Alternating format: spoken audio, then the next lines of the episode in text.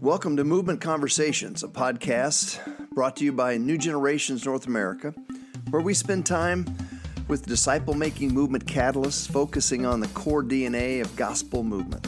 I'm Roy Moran, your host and the North American Regional Director at New Generations.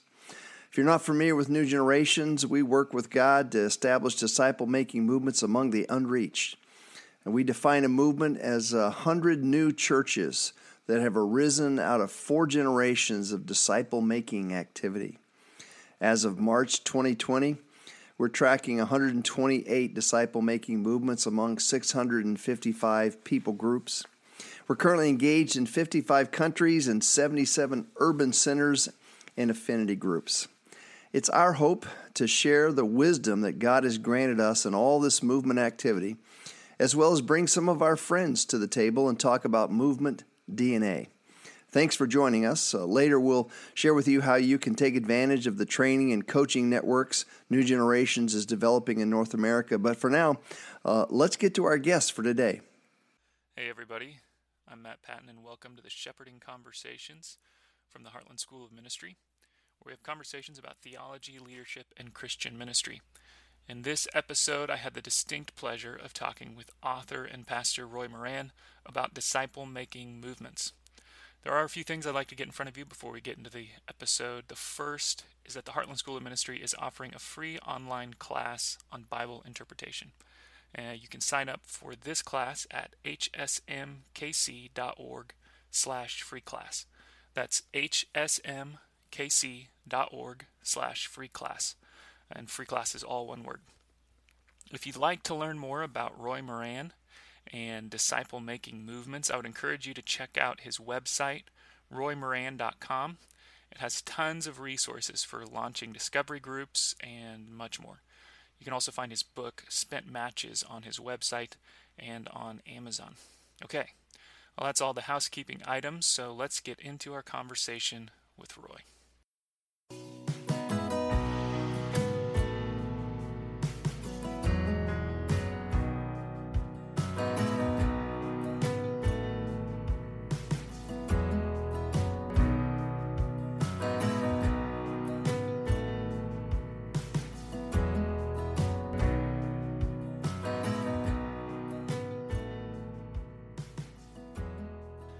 Welcome to the Shepherding Conversations. I am Matt Patton with the Heartland School of Ministry. Unfortunately, Kent couldn't join us today. But today we do have the pleasure of speaking with the pastor of Shoal Creek Community Church, uh, local disciple making movement guru, and author of the book Spent Matches, uh, Roy Moran. Roy, thanks for being here. Thanks, Matt. Great to be here. Yeah, excited to talk to you. You are kind of a a local expert on some of these ideas regarding disciple making movements. And so, before we get too far into the conversation, uh, I want to you know make sure we catch up any listeners that aren't familiar with that terminology. What is DMM? What is a disciple making movement? Well, it, uh, it it's a, a, general word, has a specific meaning for a lot of people. For me, uh, a disciple making movement is a is a gospel activity that plants the gospel in the way that it repeats itself um, very very easily. Mm-hmm. Um, typically, when you get it to it goes to four generations. So uh, we're talking about groups now: groups, birth groups, birth groups, birth groups. Uh, at that fourth generation, plus, um, I like to see it go sideways as well. I I think uh, that you reach the movement stage when you've got four different streams um, uh, so that the, when the DNA reaches four generations, uh, typically you have somewhere in the neighborhood of 100 groups that are represented in that 4x4 configuration. And at that point, you know you you've pretty much got the kind of basic uh, gospel DNA that's replicating well. You've got disciples are making disciples or making disciples um, uh, through uh, a ability to help people look at the Bible, uh, discover what it says about God, um, identify what they're going to do about it, and share it with their friends. And so that basic uh, OS, that operating system that, that works inside it, creates that replication as it moves mm-hmm. forward. So, a lot of this, from my understanding, uh, has come from observing rapid movements of the gospel in, in often other parts of the world. Mm-hmm. What are some of the things that uh, are really distinctive about these kinds of movements? Well, typically you'll find that uh, there's a high level of obedience focused in this. So it's a you know people refer to it as obedience-based disciple making, um, and so that that idea that um, the subject matter expert is not a human, but it's the Word of God. Um, oftentimes uh, you find in arenas where you're dealing in um, cultures that have uh, strong um, other major religions, Muslim, Hindu, and those kind of things, you'll find a, a, high level of the miraculous that exists there. And so people are having dreams, people are being healed, and, and these, this miraculous is, is opening up doors to the gospel. People are coming to grips with uh, the fact that um, there is this. Uh, you know, there's a, a, Jesus, a Messiah, and uh, so they, they begin to turn uh, to him. Um, and that there's also uh, always when you find a, a, strong movement, when you find a movement that's that's uh, doesn't just uh, you know move quickly and stop, but it moves and, and, continues to move. There's always a strong level of mentoring and coaching that exists inside that, and so it's like no one stands alone. Uh, every generation. As it moves away, as, you know, it, it still has this undergirding of a strong shepherding piece to it. Um, and there's a, just a centrality to the Word of God mm-hmm. that the Bible is that subject matter expert, and everything is measured on the basis of, of what the Bible has to say, mm-hmm. not necessarily some human expert, you know, uh, teacher or something like that. So, right.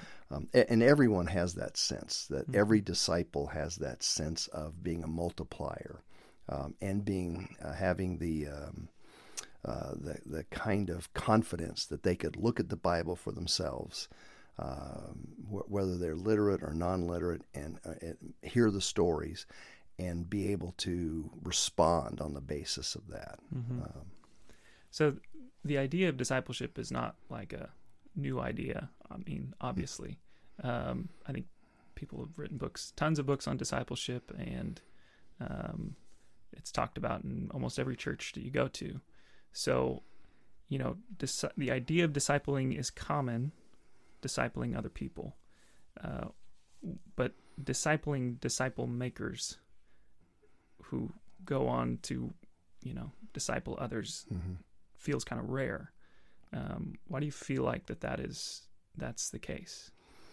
Well, I think you when you get into this arena, for me at least, um, uh, there, there's a mindset shift that has to take place. Um, I think it's chapter four of Spent Matches where I, I delineate at least 10 in my own mind that, that had to take place. Um, and, and the first is, that, you know, I, I am a graduate of a, a very well known academic seminary in the U.S. Um, I've been trained in just about every parachurch group's discipleship programs mm-hmm. uh, and use them uh, to to some success um, in that sense. So I'm not unaware of all of that, but uh, what happened is is when I began to make the shift from understanding that most of my discipleship was about knowledge acquisition, and that when I ran into uh, movements overseas, I discovered that it wasn't about knowledge acquisition; it was about obedience. You know, it was about doing what God says rather than about knowing what God says.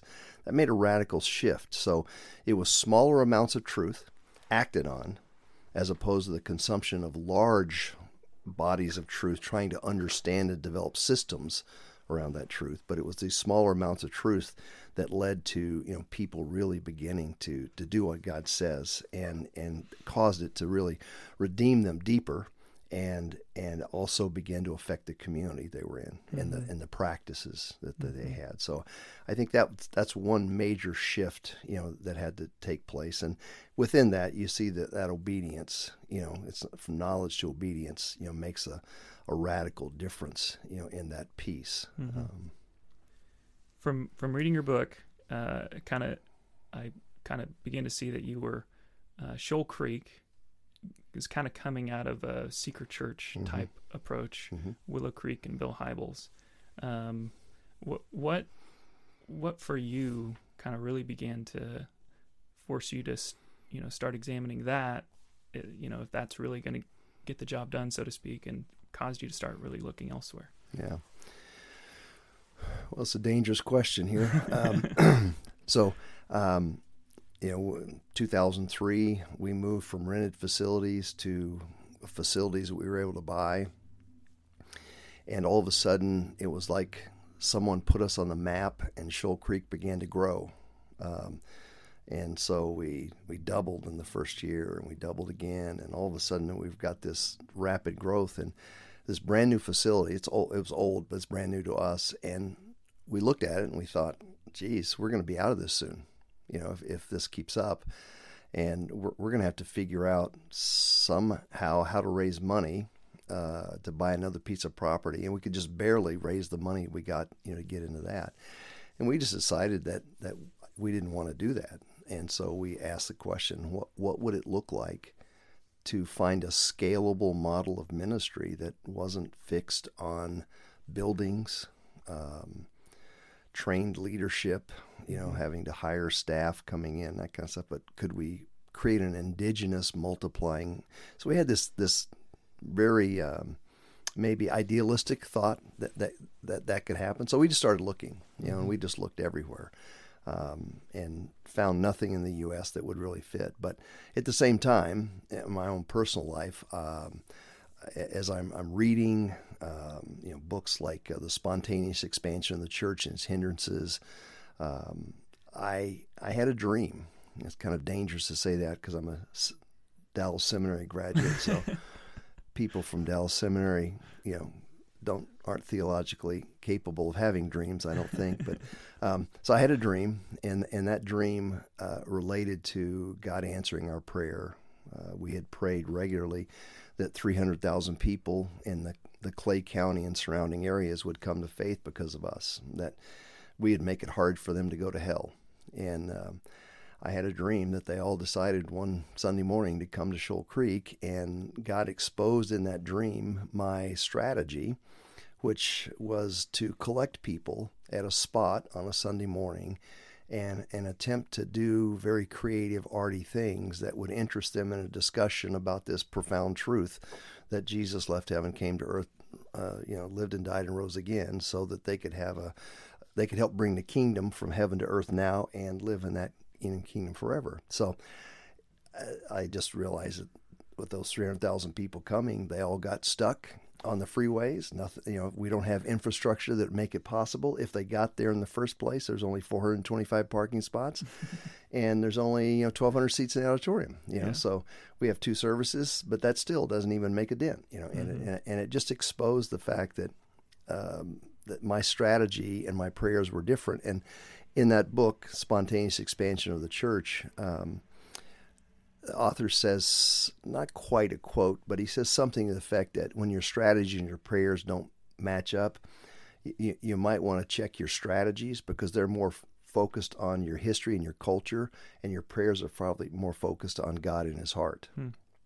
And so that gave me the predisposition to doubt my strategy, mm-hmm. and uh, so we just that that gave us the fuel to look as far and wide as we could. Mm-hmm. And, and God allowed us to stumble across what was then known as City Team International, a group of people. Um, and uh, they began to be mentors and coaches of mine to help me understand what was happening in their cultures and, mm-hmm. and help me figure out how I could bring it to my culture and, and see if the same thing could happen. That's cool. So, what was it like um, you know, you've been doing things at your church one way for a long time, and then trying to lead your congregation in a pretty new direction. Uh, there's that Monty Python line, and now for something completely different. Um, so how did that how did that go for for you and your your congregation? Well, you know, it's funny. Um, uh, that that phrase uh, is is one of those uh, leadership lessons that you learn. Um, Will Mancini, I don't know if you know, wrote the book Church Unique. Um, Will's a good friend. He's, he says that uh, every time you change language, you lose about three years. Hmm. Um, and I didn't know that at the time, uh, but I thought I was just slightly changing language. Um, and is, is, but the reality is, is that people were hearing it radically different. So, um, uh, just pause you a little bit. What do you mean? What does it mean to lose three years? Well, it, it's like the momentum toward a vision, and, uh-huh. and, and, and people stop, and they thought the train was headed to this destination. Yeah. Yeah. And you, you start using different language, mm-hmm. and now they're trying to figure out are you headed to a different destination? Mm-hmm. And so their energy reduces. Right. You know, they're they're they're confused and they're mm-hmm. using mental energy to figure out how to follow you, mm-hmm. and they don't know exactly what the next step is, mm-hmm. and and where you're leading. And so, um, and and I love words. Um, I love to play with words. Um, probably uh, have learned the lesson you know, the Monty Python lesson there, you know. And when you say now for something completely different, um, you know, people stop and they're thinking, oh no, here we go again. You know, we were going in that direction, now we're going that direction. I thought it wasn't completely different. I thought it was slightly different. Right. You know, I thought it was just this is a, a nuance, and it wasn't a nuance in people's minds. Mm-hmm. And so uh, that's what birthed the hybrid right. metaphor was. Um, you know, we were we we grasped this idea that uh, the gospel that collecting people at this site was not going to fulfill the Great Commission, although we weren't opposed to what we were doing and we didn't think what we were doing was that bad mm-hmm. or or it was somewhat effective. Mm-hmm. And so we weren't really ready to get rid of it. You know, we had a team of people who loved doing it, still love do it and that kind of stuff. But we also realized that we needed to move in other directions as well. And so the idea of having a gasoline engine and a, an electric engine, two power plants, you know, in the same vehicle, a local fellowship having two power plants, you know, one strategy that says come, the other strategy that says go, uh, arose because we're training people to lead discovery groups. And it's just, you know, small groups of people who just gather their neighbors together, read the Bible, discover what God has to say about life, live it out, obey it, and, and share it with their friends.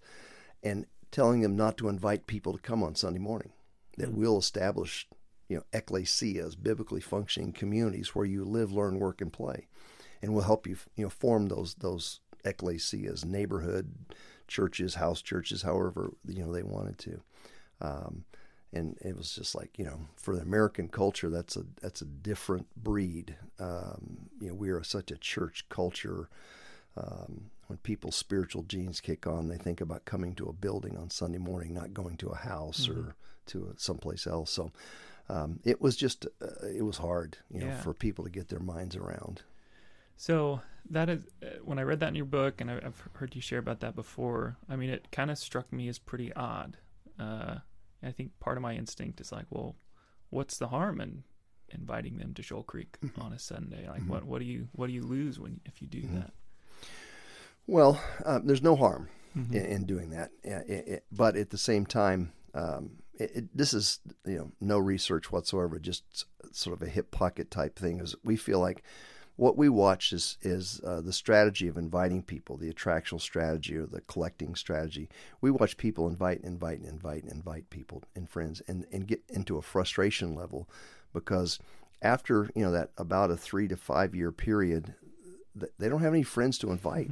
People aren't just inventing friends over and over and over. Mm-hmm. I mean, there are a few. Mm-hmm. You know, there there are the the wildly you know extroverts that just make you know hundred friends a day type stuff. You know, but most people don't have you know, more friends. So over time, there were there weren't anybody else to invite, and we discovered that you know as we as leaders were really giving them tools and resources to invite people and creating great programs for them to invite people to. Um, that invitation was becoming an irritation, you know, in their personal relationship. They just weren't coming. Mm-hmm. So we kind of figured that in our, you know, where we're at, which is, you know, north of the river here, but not too different from most of Kansas City, uh, middle to upper middle class, uh, mostly white suburban types, you know, there's about 50% of them that just are never coming to church. I mean, they, I don't care what you do. You can, you know, you can put on, you know, put up pole dancers and strippers on Sunday morning, and, and they're not coming. I mean, you know, I mean, I don't care. Oh, if you had pole dancers, you might get a few more. I don't know, uh, but you know, I mean, you could go crazy, and Yeah. and, and it it just doesn't really matter. Uh-huh. You know, I mean, uh, so the idea of what do we do for the rest of those people? Yeah. you know, and and so we realized that that, that the issue was not about them coming to church. You know, we stopped trying to climb that mountain, and we have two different strategies. You know, we, we do have a strategy on Sunday. If you got a friend, it'll come, great. But if not, um, you know, we also feel like the only way we're going to reach the Great Commission in this city is by planting the gospel where people live, learn, work, and play. So we've got to help them develop these ecclesias, you know, uh, that go away from us rather than come toward us. Um, so there's nothing wrong with it, but Yeah. at the same time, it's it's probably not going to be an effective tool for fulfilling the Great Commission. Yeah. So these smaller groups, these ecclesias, as you're calling them, um, there there is sort of an invitation involved in that as well, though, right? There's an invitation to a discovery group, Yeah. for example. Yeah. So how do you overcome, even in that context, the challenge of like tapping your relational network, Mhm. where uh, I've asked everybody that I know to Mhm. do a discovery group and gotten a bunch of no's. What do I? What do you do? Yeah. Well, I, I think, you know, the the word attractional kind of gets dumped on today. You know, people say, well, you know, it's attractional versus missional and all this kind of stuff. But but there is an attractional element to every part of gospeling. Hmm. Always. I don't care whether it's at the organizational level or at the personal level. You know, there is some attractional nature to it um, and stuff. And so we just, you know, want people to think um, with the, we want God's heart to be in their eyes and to look at where they go. Um, you know, it, it, I don't know if you've gotten there and spent matches yet, but I, I, I take the Great Commission. I, uh, I maybe do sacrilege from some people, but I take the command out of the go because it's really not an imperative in the original language. It's as you go, you know. And, and I think the the assumption that Jesus had is is that you know, walking down the street where you go in your normal life, you need to consider His last command as your first priority. Um, and, and that's what he calls us to. Mm-hmm. He doesn't call us to productivity; he calls us to faithfulness. You know, in that sense. And so, um, if you don't have anybody left to ask, you know, that that's not not you. You know, Mhm. that's that's the where God's planted you and and that kind of stuff. Mm-hmm. Um, so we, we usually though find that people can look at those four: live, learn, work, and play, and and one of those four are the places where they kind of have eyes for. They have hearts, and most Americans spend more time at work than they do anyplace else. So I happen to believe that the the marketplace is probably a, a way under tapped place for the gospel to move. Mm-hmm. And I'm involved with some folks who are doing some experiments of planting the gospel and, and trying to plant, you know, these biblically functioning communities where people work, Mm-hmm. you know, actually in the workplace and stuff. Uh, I think that's got a, a, a large play, you know, in our culture now. Um, but I, I don't think there's needs to be any guilt, you know, in Mhm. involved in not having anybody left to ask um, in that process. Mm-hmm. So, one of the things that I've, I've sort of been picking up is, uh, as I've been learning about this stuff, is there is sort of an emphasis on um, sort of releasing people pretty early in the process to Mhm. try to form new groups or reach out to new people, so on, and, and kind of disciple others pretty early on in even their own uh, spiritual growth, if you Mhm. will. Um, I've heard this metaphor before. Uh, spiritual leadership is like a power tool. Uh, in the hands of someone mature, it can do a lot of good, but in the hands of someone who's immature, it can do a lot of harm. Um, and I, I guess, how do you? Um, is, is there some risk involved? Is there some danger here to taking someone who's pretty spiritually immature, for example, and and sort of sending them in that way so early? Um, you know, I think about in the New Testament, there's a few spots where Paul's talking about qualifications for a leader, uh, deacon or overseer or whatever, and and that they're pretty. I mean, they make me like, oh, oh dang, that's that's Mhm. pretty intense stuff. So, how do you kind of navigate that? What are um, you know, is, is that a point of tension or what do you, what's your feeling about some of those things? Well, there's always risk, Mm-hmm. you know, and everything uh, that, that's involved. So you can't limit the risk. But I think the examples that Jesus gives us, you know, with people like the one with the well, people like the demoniac that's healed, you know, he asked to stay with Jesus, and Jesus says, "No, go back and Mm. tell him what's happened to you." Mm-hmm. Um, you know, those clear examples, uh, I, I think, help us, at least for me, help me understand a, another mindset shift that has taken place. Um, I grew up um, with a reproductive mindset. So that reproductive mindset is that uh, I have a grandson, you know, um, a couple of grandsons, and and uh, they're young now, you know, and so our, my dream for them is to grow as young men, to develop hearts for God, and mm, you know, finish their education, and then you know, in their early twenties or whatever, meet meet a young lady and and uh, get married, and and then you know, spend a few years have uh, er- early marriage and then you know have kids and that kind of stuff and and that reproductive kind of thing has has this idea that it takes time Mm-hmm. um, but you know one of the things I, I think I take from Jesus examples in, in the, the Gospels is is that it's more replication than reproduction because if you think about a virus as opposed to the reproductive mentality a virus the moment it has life um, it's it's it's viral. It has the ability to reproduce, Mhm. and and so that that's what's happening. I think in these movements as as as people's uh, spiritual genes begin to light up, um, they are the most contagious Hmm. in their life, and I think we see that over time. You look at all the research that shows that you know the longer a person you know is a follower of Jesus, the less productive they become. That's you know. interesting. And so, um, what what's the antidote here? I think, and, and you have to keep in mind is that the antidote here is is not knowledge. The you know um, it's it's obedience in that sense. Is that we're not asking this person to go out and teach someone. You know, sound doctrine. We're, Mhm. we're asking them to go out and put the Bible in front of someone and let the Spirit of God walk them into the kingdom. And so it's a it's a radically different thing Mhm. and and really most people cannot understand it until they've placed they're placed in the middle of it Mm-hmm. you know and you you stand someplace that's totally foreign to you like um, say a village in northern kenya and you line up you know 15 generations of people and you start to hear these stories uh, of of these generations and and you start to interact with these people about what they understand about Jesus and uh, I mean it's just like oh my gosh uh, I would put them up against you know any any person sitting in the most well taught church in America Yeah. uh, because first of all their their first response is obedience yeah. you know Yeah. so if you point out to them in the scriptures and, and and hearing the stories about the way for instance treatment of women has radically been transformed because the men have come to realize that that the bible says that they should love their wives like jesus loved the church Hmm. and that hitting their wives and treating their wives in, in, in ill ways, you know, watching uh, polygamists come to grips with the fact that the Bible uh, encourages them to have one wife, and how do they deal with those other women?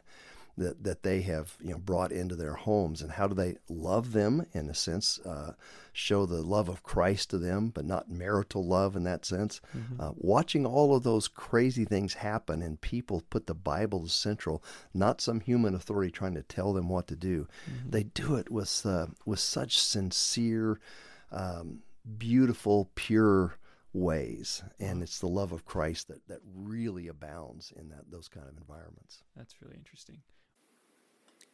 We'll get back to our guests in just a minute, but I wanted to share with you how you can access some of the New Generations resources. If you go to newgenerations.org, you can keep up with New Generations and its global efforts around the world by jumping on the mailing list, getting regular updates about what God is doing. We house resources for disciple making movements at disciplemakingmovements.com. And we keep our North American friends together at newgenerations.us and newgenerations.ca. Don't rewind to get all that. Uh, it'll be in the show notes, or you can take a look at newgenerations.us. Look for the podcasts, and all that information will be there.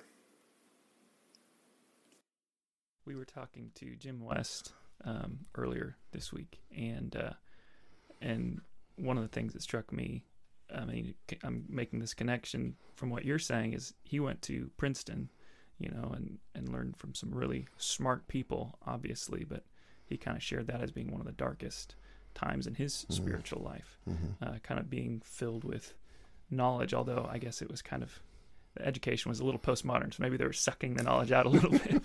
but um, but at the same time, you know, it's it's very academic type of approach, and uh, kind of created a lot of mm-hmm. darkness in his life. Mm-hmm. Yeah. As I was reading your book, one of the, the, kind of some of the ideas I was wrestling with is is that there are some parts of the Christian faith that are, I mean, complicated. Like they're not simple ideas. Like the relationship between faith and works, for example. And it's kind of a, it's kind of a tough idea to wrap your head around, and and yet at the same time, it has a lot of stakes. Like if um, if you think that you're justified before God by what you do, you can descend into this spiral of shame, and it can be pretty messy. Conversely, if you um, think that faith has nothing to do with what you how you live, then mm-hmm. uh, you well you can live a pretty hedonistic life and so on and so forth. So uh, how do you how is it that you can kind of replicate Christianity so rapidly without sort of this emphasis on knowledge acquisition and and yet still people can grasp these really pretty complicated ideas. Mm-hmm kind of has a multifaceted answer. So stop me if I get too far afield here, but I, I would start with the idea of faith. Um, uh, you know, the word pistis, um, you know, faith, trust. Um, I, I, love to translate that word trust rather than faith because I think it's truer to the original intent. when you think about faith today, we all have faith that tonight the Chiefs are going to make a comeback and beat the Broncos. Um, faith has that kind of content to it. It's it's this mental assent, and we don't quite understand how it affects our mind, emotions, and will. But for me, trust does. Trust, if you define it as living as if it's true. So what God says about me, you know, I'm um, I'm a depraved individual. You know, I have absolutely no way of saving myself or, or making God like me in any way. That is only an act of of uh, His will that that creates in me an ability to have an identity as a son of the Most High God. Um, so when I trust, um, then the idea of trust and works to me doesn't don't get separated. It's it's like it walks right into one another, mm-hmm. and so um, you know, in, a, in an obedience based uh, disciple making movement strategy, you know, we're, we're just basically helping people to start trusting. Uh, and, and I don't quite understand, you know, the Ordo Salutis, you know, and, you know, whether I'm a lapsarian or infralapsarian or superlapsarian, all that kind of stuff, you know, what comes first, what comes second. I don't quite understand the operation of the Spirit uh, in making someone dead alive. But what we see is, is that someone, you know, uh, they they begin this light comes on, and at some point, you know, and I only had the opportunity to see that happen in my own life um, to, to really believe it. I had three guys early on at Shoal Creek. We began to meet at uh, Hy-Vee Deli and start reading Romans together. And I don't know where they came to faith.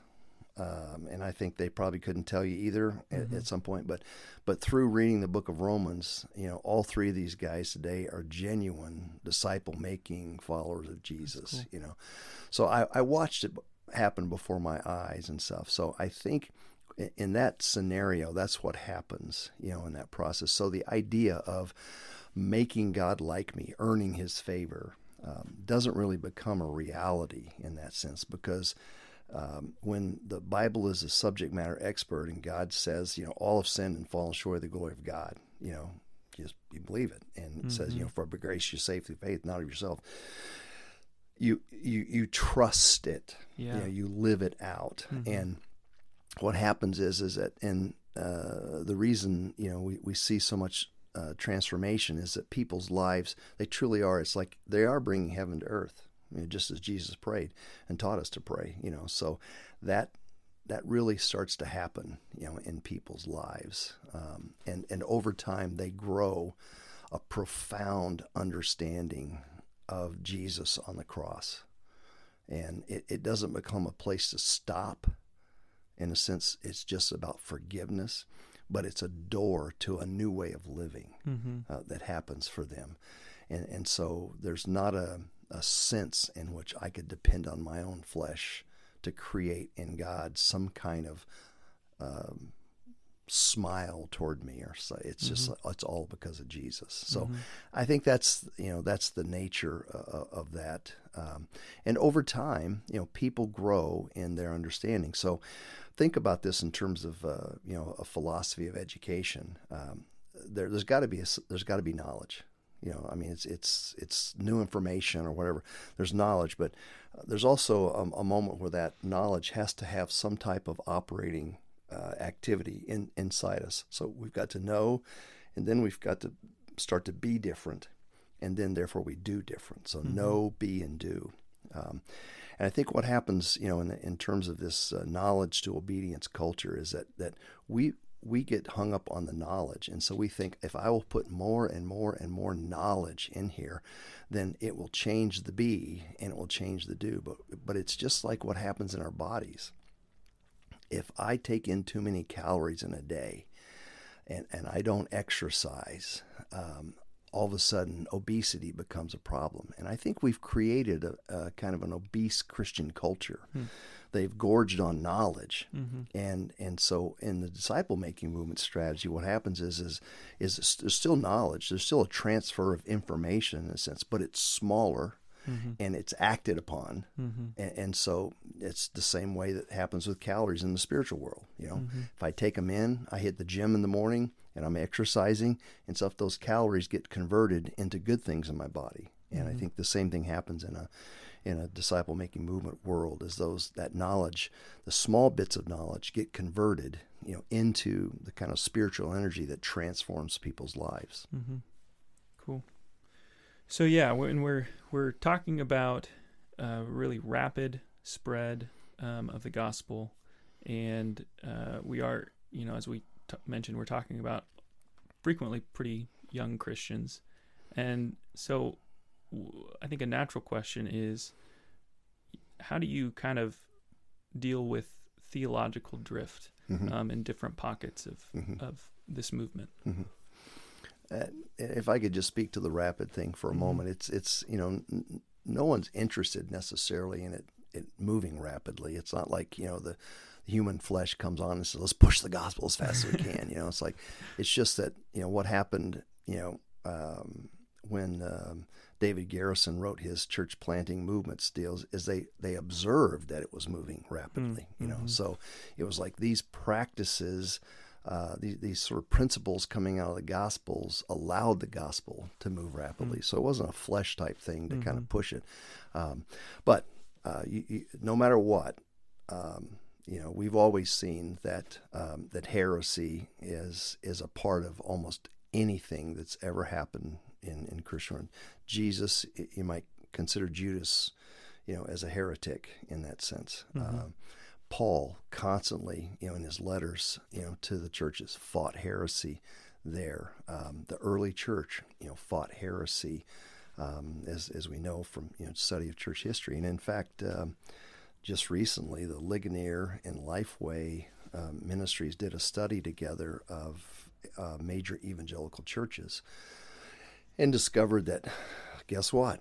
You know, heresy abounds. You know, in in uh, Christianity Today's article on it, um, um, maybe 18 months ago or so, you know, identified that uh, I don't know exactly what it was, but but maybe one out of every two people sitting in a in a evangelical pew in America adhere to at least one of ten major heresies in the local church. I mean, in, in history of the church, you know. So even when you have great Bible teaching of heresy, um, but one of the things we observe in the disciple making movements um, is, is, that um, it's not as prevalent as most people would think.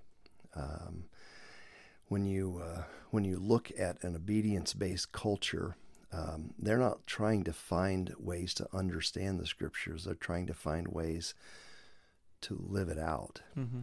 Um, you know, uh, every Sunday uh, I still speak on a regular basis at Shoal Creek, and to maintain that that collecting type strategy that has, you have to say something interesting. You know, you have to say something something kind of new that people haven't heard before. Mm-hmm. So just the form of the way we do church today puts me on the edge of heresy every That's week. Interesting. you know, I, have got to be you know novel, unique, mm-hmm. you know, mm-hmm. like that kind of thing, mm-hmm. and so it, it it tempts me, you know, every week toward toward heresy. Um, these folks aren't doing that. They aren't looking for something new and unique, and uh, internal. They're looking for ways to live it out, mm-hmm. um, and those are found in their life, not found in their mind. You know, and so heresy is not so prominent, you know, in in these movements that are disciple that, that are obedience based, simply because uh, they don't have the Western minds like we do. Mm-hmm. You know, the Western minds looking for new and unique and you know that kind of stuff, and they're just looking for ways to live this out. Mm-hmm. So, uh, imagine you're talking to someone. Um, well, you are talking to someone who's wanting to figure out how to put some of these ideas into practice. Yeah. Um, imagine you're talking to someone who might be a lead pastor of a church. Mm-hmm. How would you advise them, suggest solutions to them about maybe steering their congregation in a, in a new direction? Well, you know, I'd go back to Monty Python, mm-hmm. Mm-hmm. and I would be really careful about um, treating this as a public type of strategy. Um, those of us who are in leadership in Western churches are very program oriented. We're very, you know, we've got the newest thing from Francis Chan or Matt Chandler mm-hmm. coming down the pike, and we're going to do this program or this, that kind of stuff. And and this really is is radically different because it's getting people to think differently. So, um, in spent matches, um, I had an argument with my publisher about the use of the word terrorism and terrorists because it came out in 2015 about the same time that the Boston bombers were being tried and convicted and sentenced and they were all afraid that you know if i use that word you know and kind of stuff. But i do think that terrorists think in a way that we need to adapt you know. Uh, they think about the edges we think about the center um, we want to get up and be as loud as we can and as colorful and print brochures and that kind of stuff. They just work around the edges for the, the highly dissatisfied people. So if you know, as a leader in a church, I, I would look for those highly dissatisfied people that that are feeling like, wow, we could do so much more. The kingdom should be so much more powerful than it is. Mm-hmm. Why is it that we're not, you know, making more impact in our community? And I always encourage people to look look for the people that are volunteering outside your local fellowship that are already in the community volunteering look for the people with a lot of non-believing friends uh, sometimes the people that you're frustrated with because they won't volunteer for your nursery but they'll do other things in the community those are the people you want to find because they seem to have a, a kingdom heart already hmm. and i would gather them together and and I would start planting seeds. You know, read books like Miraculous Movements by Jerry Trousdale, The Kingdom Unleashed, by Jerry Trousdale and Glenn Sunshine or uh, Contagious Disciple Making by David Watson. I, I would read those books um, and and together and just begin to pray. You know, God, what what could you do? What would you do? How how how would you want us to act differently mm-hmm. um, in that way? And so begin to foment kind of a just like a terrorist would, you know, a small terrorist cell of people, uh, but but get to the ground quickly. Mm-hmm. You know, don't try to recruit everybody to come along with you. Just get out into the community. Try starting some discovery groups. You know, try to figure out you know where you can can work at it. Most of the people don't realize that when you read miraculous movements, you see this uh, sweep of the gospel across sub-Saharan Africa, which um, you know I, I think somewhere around two million disciples have been made in that uh, 60 plus thousand churches have been planted in the 15 to 17 years that that story is taking place. But you don't see the first nine years in that book. And the first nine years were were just chaos. Hmm. Uh, there was a lot of fits and starts and stops and attempting to figure out what this would look like and how do we how do we change because we have to change our behavior. I have to take those mindset shifts and stuff. So I'd be patient, you know, to work with a few people and and um, I, think the um, it's the Navy SEALs who have this little phrase they say, um, uh, "Slow is smooth, smooth is fast." And so when they're talking about, you know, when you if you ever watch Navy SEALs, you know, training or movies and that kind of stuff, you know, they move slow, you know, and and that's the idea. Slow is smooth, you know. We can follow each other, we can make progress, but smooth ultimately allows us to go fast. Mm. Um, David Watson used to is, is fond of saying that um, that you know you need to go slow to go fast, and that that's that that idea of just start with a few people, um, learn together, get to the ground fast. Don't try to make structural changes. Don't go to a board and try to get approval to do things, that kind of stuff. It's just not that kind of strategy mm-hmm. that works well in a bureaucracy. Mm-hmm. Well, that makes a lot of sense. Um, so you've been at this for, for quite some time. Mm-hmm. Um, how has the journey gone so far in putting some of these ideas in practice? What and what have you learned so far? It's a lot harder than I thought. um, you know, I I um, right off the bat, uh, we we, we um, did not follow the advice that I just you know shared with you. We we went as wide as we could pretty quickly. Got a lot of people trained and got had a lot of activity. Started a lot of groups. Um, and we found that it was really easy for Americans to start a discovery group. You know, just to ask your neighbors, hey, we're going to read the Bible and discover what God has to say about life. Would you like to do that? And um, we found about six out of every 10 people said yes. Wow. You know, so it's like most people would think, oh, not going to read the Bible, they, you know, and don't start in Genesis because you're getting fights over, you know, creationism and evolution. I go, well, we didn't find that to be true, you know we didn't find that, that that apologetic type thing was was really important in the average non-believer's minds. You know, they were interested. They really were genuinely interested in spiritual things. God and Jesus and the Bible were were something they wanted to learn about, but they just were afraid of Christians.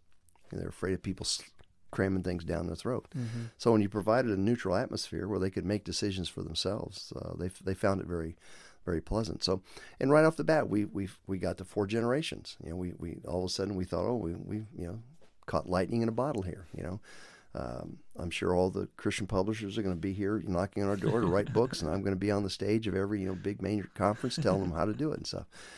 But we discovered that there's a certain type of leader. Uh, when we were making the shift, our first leaders were the um, uh, prototypical leaders, uh, extroverts, a lot of personal power. Uh, they could push things away from them pretty well and so they got us to four generations, but but that stops, hmm. and and that won't go uh, very far at all. And so we went back into a, a, rethinking mode because we couldn't get past four generations, and we realized that we live in a disconnected culture. All of the places that we were learning from were connected cultures. Um, some of them still patriarchal, matriarchal. Um, some of them still, you know, time was there um, core commodity that they all had. And so some of these groups would meet two, three, four times a week uh, because they had time.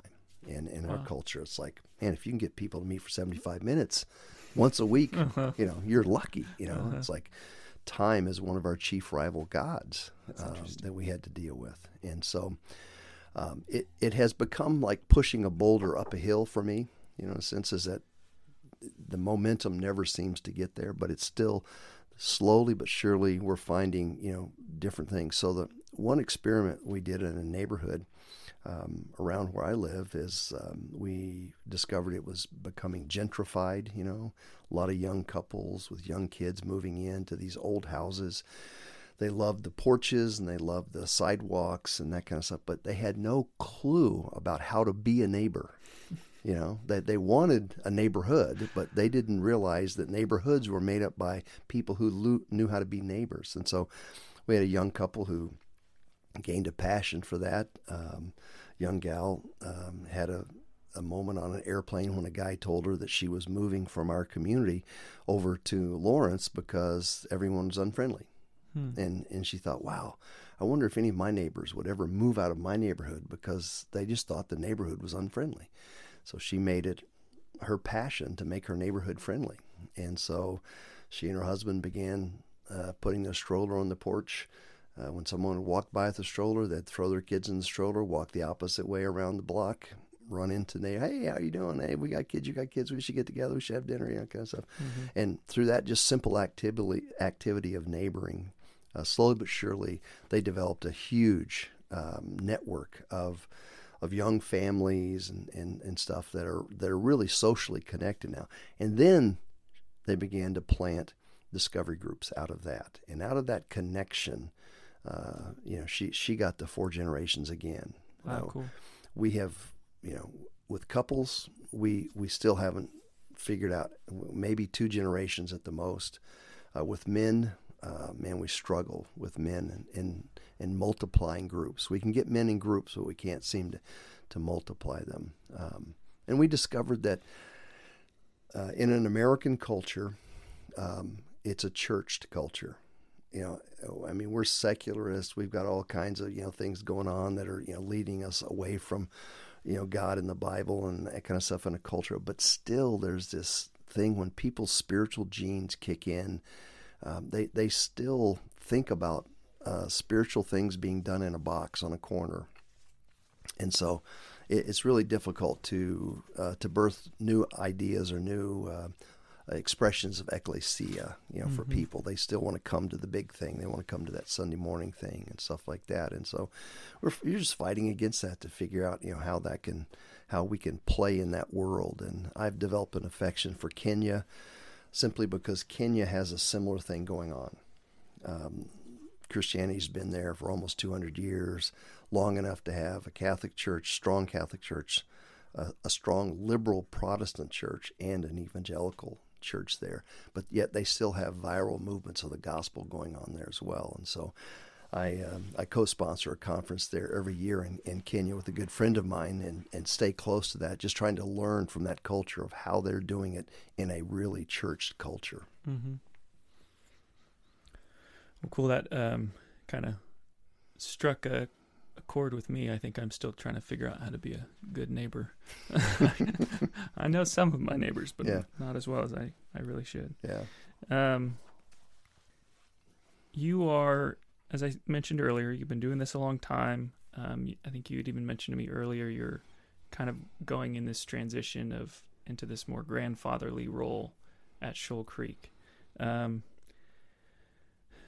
having been doing ministry as long as you have, what what kinds of things would you share to the next generation about um, what they should prepare for, what they should be prepared for as they try to do this thing? Well, you know, my uh, one of my mentors, Howard Hendricks, um, used to always say that you know you've got uh, several things to exegete. You know, you, have got uh, the Word of God, um, you, have got your culture, and you, then you've got to figure out how do you get the message that comes from the Word to your culture. And so I think that's the those three things are, are things that that you know we really need to focus on. Um, I grew up in a culture where, uh, a Christian culture where um, we were really talking to ourselves and and not understanding what was happening right in front of us and getting inside people's heads and understanding what they were thinking and feeling and, and that kind of stuff. So, you know, I I I, I would just um, the biblical studies, understanding the Bible, that kind of stuff is, is absolutely you know vital. But it's just as vital, I think, to understand your culture and mm-hmm. where it's going because you got to say something, you've got to relate somehow to that culture. And what does it look like? How do you connect with people, you know, who are trying to find meaning in life? Because I, I, I, still fundamentally believe that every person is a theologian. Mm-hmm. Um, they're just trying to make meaning with life. And so we're, we're trying to help them understand that, that that meaning is made, you know, when you understand that there's a creator God who, who gets first say in everything. You know that that if you could come to understand how you orient your life around His heart and His mind, um, you you would discover life it was as, as, it was intended to be. So, getting that message to them is hard. So I, I would I would really sp- you know spend some time reading, understanding culture and and that kind of stuff. At the same time, trying to figure out how do I get the how do I get this message, this truth over. And you know what I, I think the biggest thing that hurts us is is, is that um, what we don't know that we don't know is our biggest enemy. Um, and there's a guy named Ray Dalio um, who wrote a book called Principles. Um, it's a long book, so if you know if people are listen to podcasts and go get books really quickly, I'll warn you, it's a long book. um, but uh, in it, he says, and he's a profane guy, so he uses a lot of language that you may not like. Um, but uh, in it, he says um, that uh, that he doesn't know anything about anything. And the only reason that he got to be one of the most successful investors on Wall Street um, was that his biggest fear was that was what he didn't know. And so he spent his life trying to figure out what he didn't know. Hmm. Um, and uh, I think there's some wisdom in that, you know, to understand that because I, I think there's a, a fallacy of our, uh, of our own understanding. We don't embrace our finiteness. Hmm. And and the reality is is that I'm finite and I will never know everything I need to know. I will spend eternity getting to know an infinite God and and being stunned by the wonder of his grace and glory and stuff. And so when I come with my theological constructs and thinks I think I have them everything fixed, and and I it's locked and I understand everything. Uh, I think that's a fallacy of my finiteness. Uh, that's a danger, and so I, I need to have a healthy self doubt in in what I think and believe, so that I don't get caught by you know not knowing what I don't know. Mm-hmm. So as you look at our culture as it is today, and as you kind of maybe look at the tra- trajectory. Um, what is your own sense about you know what does the scripture have to say to connect to our culture um, right now well i think it's an exciting time you know i think it's an exciting time because it's never been more like the first century than hmm. than ever before uh, for us. I, I, don't think we're in a post-Christian culture. I think we're in a pre-Christian culture. You know, I think we've gone from you know, you know, pre-Christian to you know modern you know post modernity i think we're in a, in a pre-christian type of culture now where there is not a category you know in people's thinking and their spreadsheet to be able to calculate life there's not a category of church or bible or even god and, and so we, we go back to the beginning and so you know our biggest apologetic you know is that neighbor is that neighboring is that love is that ability to, to reach out to people and be genuine to them and you know, no longer do, do we have the opportunity to share our faith with them because they're not interested in our faith, um, but they are interested in our story. And so we have the opportunity to invite them into our story. And as, as we live authentically uh, with them uh, and helping them see Jesus authentically change our lives, um, I think we have a grand opportunity, you know, to see the gospel prosper in our country. It's just that we've got to get that that core of people who stop thinking about, you know, us and them sharing our faith, getting them to believe what we believe, and and think about, okay, just come into my story and see how Jesus makes a difference. The danger of that is that the average churchgoer, I'm not sure Jesus really makes a difference. It's like I got my ticket punched to heaven, mm-hmm. uh, but he doesn't really make a difference in how I, I love my wife, how I treat my kids, how I drive, how I, you know, prosecute myself at work. You know, do I, you know, and that kind of stuff. You know, am I, am, do I have this heart to serve? Do I have the heart to love? Do I have this, you know, and finding those kinds of things, you know, really important. So I, I think it's an exciting time, and it's a time that that we we need to be just, you know, experimenting, mm-hmm. you know, with, with, however we can. You mentioned inviting people into your story. Um, I want to hear maybe just a little bit about your story, when was a time you felt like you were in a pit and you felt like the Lord pulled you out? Well, it's funny. I, I had to answer that question last night. Uh, I, you know, this is crazy. I, I asked a question of a group last night. Um, you know, share a God moment in your life when when God interrupted your world, you know, in a supernatural way or whatever. And when I was a, a freshman in college, I left Hawaii. I, I, went to high school in Hawaii, and I went to Baylor University. And I was there, and I didn't know anybody. And I just potluck for a roommate. Uh, I had a roommate um, who uh, was a cowboy from Eastern Texas who chewed tobacco and got the glass little glasses from the the um, uh, cafeteria and spit in them and left them around our room. And he had a cardboard box on his side of the room for a trash can. And when he had didn't have an empty glass, he would pour the tobacco juice out in the cardboard box in my room. You know, and, and I'm just thinking, oh my gosh, this is like. You know. Anyway, I was just one night. Um, it was a weekend night. I'm sitting there lonely, hurting, and I just prayed. I said, God, um, if this faith thing is worth anything, um, you need to do something because I'm ready to just chuck it. You know, I'm ready to go join a fraternity and you know get drunk like the rest of my hall is and stuff like that. I, I just I'm done. You know, you you better do something. I hadn't get those words out of my mouth until the phone rang. Now, you know, I'm, this is back in the 70s, so it's a you know rotary dial phone or maybe maybe it was a punch yes. button phone, yeah. and it rings, you know, really loud on the desk, and I pick it up, and and it was uh, the tribe uh, that I had come to faith in back in Hawaii calling me. Wow. And uh, it was just like that moment where I needed to be encouraged and, and, and really lifted up, you know, mm-hmm. and stuff. God just, you know, intervened and, and just went bam, you know. Um, and w- one more, uh, mm-hmm. you know, just I know we get out of time here, but uh, I had a conversation today with a guy.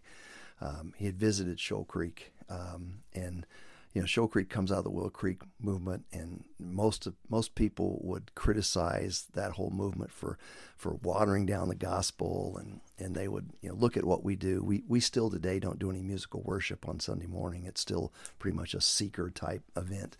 Um, and so most people, you know, without ever getting into it, would say that it's uh, it's it's um, the, the the the speaking, the preaching is is uh, is shallow and that mm. kind of stuff. And so this guy told me this morning on the phone. He goes, "Yeah, I visited. I've been trying to find a church and that kind of stuff." He says, "Man, I have never heard as deep teaching in any church." I just went, let me record this. it was just God sort of confirming, you know, that that it, it, and, and it is true. I think it's true. I could explain that, you know, a little bit, but but we have the, the grand opportunity. If you can talk in regular, normal language without talking Christianese, you can actually tell people that they're sinners, you know, depraved individuals.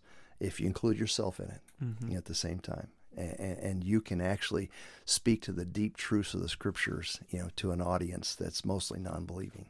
Mm-hmm. Um, so that moment this morning was like, yeah. I haven't That's had awesome. that accusation lately. cool. Well, Roy, I thoroughly enjoyed our conversation. Um, and thank you for listening at home or wherever you are. Uh, if you enjoyed this conversation, rate us on iTunes. Um, and if you didn't, I suppose don't rate us on iTunes. um, but uh, yeah, thanks again for listening, and we'll see you next time. Thanks for joining us for this discussion about the DNA of gospel movements. Our hope at New Generations North America is to catalyze and nurture discovery based, disciple making movements in North America. And we'd love for you to share this podcast with your network. Check out the resources in the show notes to pursue your journey.